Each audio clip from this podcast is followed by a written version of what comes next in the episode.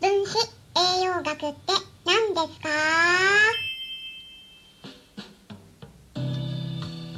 こんにちは。サラホリスティックアニマルクリニックのホリスティック獣医、サラです。本ラジオ番組では、ペットの一般的な健康に関するお話だけでなく、ホリスティックケアや地球環境、そして私が日頃感じていることや気づきなども含めて様々な内容でイギリスからお届けしております。さて、皆さん、いかがお過ごしでしょうか？昨日はですね、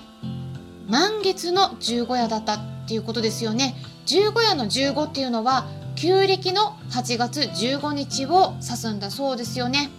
中秋の名月でも呼ばれますけれどもただ実はですね毎年この日に満月になるわけではなくて満月の十五夜を迎えられるっていうのはとても珍しいことでね8年ぶりだっていうことでニュースになっていましたね。まあ、もう終わってしまったんですけれども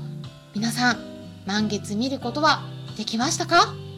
まあ、ちなみにですねイギリスでも満月だったんですけれども、まあ、ただ私の場所からはねあいにくちょっと他の建物があって よく見えなかったですね見ようとしたんですけれどもまあそういえばねあとなんか日本にいた時にねこの時期になるとお団子屋さんでお団子買って食べてたなーっていうのを懐かしく思い出していたんですけれどもね。まあ昨日そんな感じだったんですけれども最初に重要なお知らせがあります。今月いっぱいでヒマラヤからの音声配信が終了となります。そのためですね今ヒマラヤから聞いてくださっている方は来月以降は他の媒体の方から聞いていただくようにお願いします。切り替え先としてはスタンド FM がおすすめです。概要欄にリンク先を載せておきますのでぜひチェックしてみてください。それからですね Apple Podcast そして Spotify から聞いてくださっている方もですねちょっとタイトルをチェックしてみてください。サラ先生のペットの暮らしと健康ナンバー2って書いてあるの方がタイトルだったら大丈夫です。えそちらね書いてない場合ナンバー2っていうのが入っていない場合は入ってる方に切り替えてください。ちょっとねややこしいと思うんですけれどもチャンネルが2つできてしまっているので、えー、ぜひねタイトルチェックして最後にナンバー2って書いてある方を選んでいただければ毎日聞いていただけるようになると思います。いろいろね配信しているのでややこしくなってしまっているんですけれどもどうぞよろしくお願いします。それからですね今週もクラブハウスでお話しさせてもらいます。はい。はい。9月24日金曜日の夜10時10分からですねサプリメントの選び方についてお話ししますのでぜひそちらも合わせてご参加ください。皆さんが今使っているサプリメント一緒にチェックすることができますよ。さて今回は分子栄養学って何？っていうことで軽くお話ししてみたいと思います。まあ最近ね結構日本の方でも広まっている分野になるのでこの名前は聞いたことあるっていう方もいらっしゃるかもしれないんですが皆さんいかがでしょうか？実はですねペットと呼ばれる動物さんにも応用されているんですね。この辺り今日は軽くお話ししていきますので興味のある方は是非最後まで聞いてみてください。まずですね分子栄養学って何っていうところから入っていきたいと思うんですけれども分子栄養学っていうのは一般の栄養学よりももっともっと細かい分子レベルで病気とか体について考慮して治療を行う際にですねそれぞれの栄養素をサプリメントとか注射のような形で最も適切な量特にですね結構な量大量を加えることで健康を取り戻すようにするための必要な知識を深掘りしていくような学問になります。まあ、一般の栄養学よりももっともっと細かいんですね。なので分子栄養学を学んでいるとよく生化学としての構造式とか化学式とかなんか例えばですね炭素とか水素,、えー、と水素とか窒素とかねそういった元素記号がよくよく出てきます。で特徴的なのは血液検査をした時もですね一般の西洋医学で異常だっていうふうに捉えるようなやり方とはまたちょっと違った視点から数値を見ていくような違いっていうのもありますねなので一般的には西洋医学のお医者さんとか獣医さんからは何にも異常がないって言われていたとしても基準値内に数値が入っていたとしても多少低めだなとか多少高めだなって言った段階からそれが何で起きてるのか何で高いのかなぜ低いのかっていったことを考えていってで病気を未病の段階から前の段階から早くから調整することができるっていった違いがあります。なので予防医学としても分子栄養学ってすっごく重要な視点を持っているんですね。もちろん病気になってからの治療として使ってたりもするんですけれども例えばですね血液検査の項目の中の ALT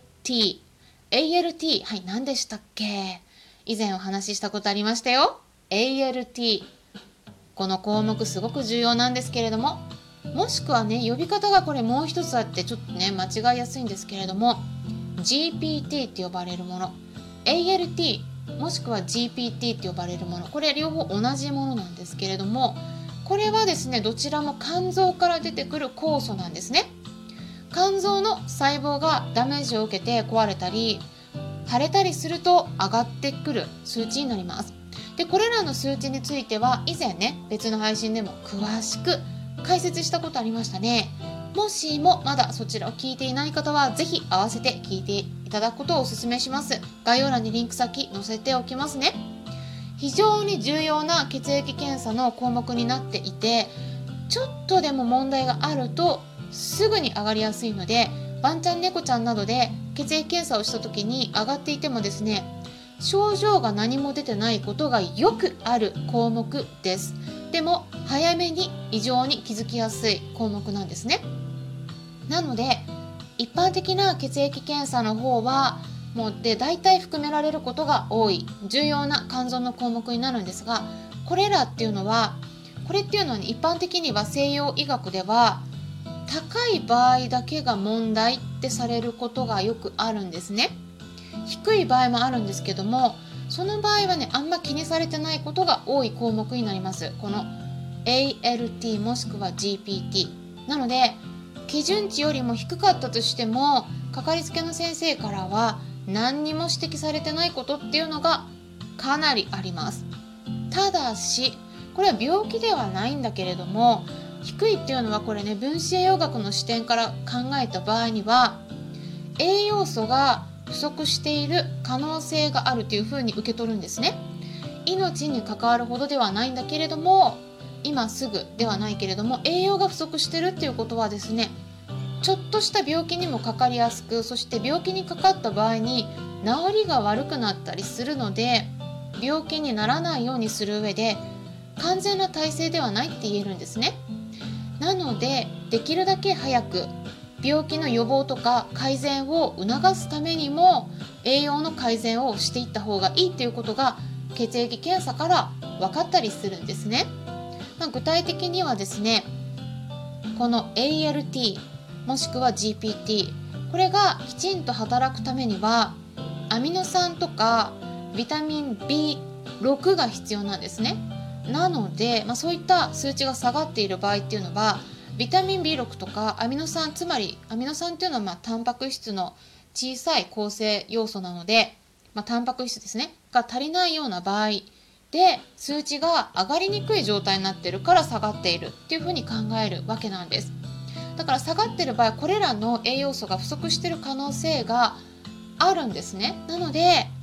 一般の西洋医学ではやらないことなんだけれども分子栄養学の方では同じような状態の患者さんとか動物のその飼い主さんなどには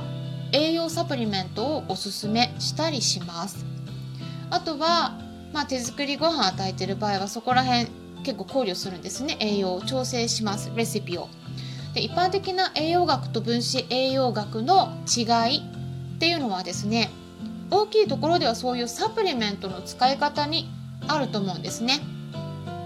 管理栄養士さんだったら大体食事の献立を考えたりしますけれどもその栄養サプリメントについてはあんまりおすすめするようなことってないかと思うんですね。あるとしてもそこまでの極端な量を入れようとはしないんですね、うん、一般的な推奨量です。だけれどもこの分子栄養学の分野では栄養サプリメントをおすすめ結構しますししかもですね場合によっては一般的に推奨されている量よりも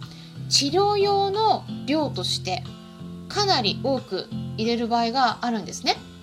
なので一般の栄養学と分子栄養学の違いっていうのはこういうところになってくるかなって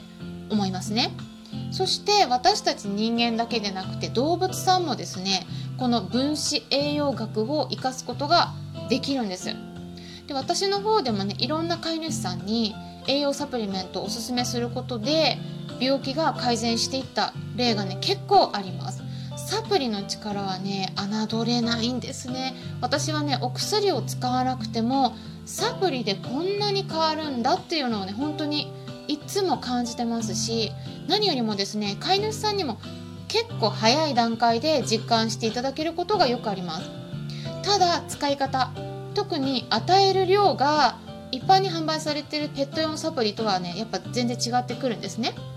で待てる場合はもちろん自然な食材で使って調整していただいてねレシピでいいと思うんですけど病気になってる場合はね待てないんですね。でそういう場合はですね自然な食材だけでねもう本当に本当に遅いです。ですからサプリメントをね使ってあげた方がね全然早いです。スピードが。で改善したらねサプリはやめることもできるのでずっと与え続けなきゃならないっていうことではないんですねということで今回はいろんなね、メリット盛りだくさんの分子栄養学の基本についてね、お伝えしました。ぜひちょっとでも参考にしてもらえたら嬉しいです。それではまたお会いしましょう。ホリスティック獣医、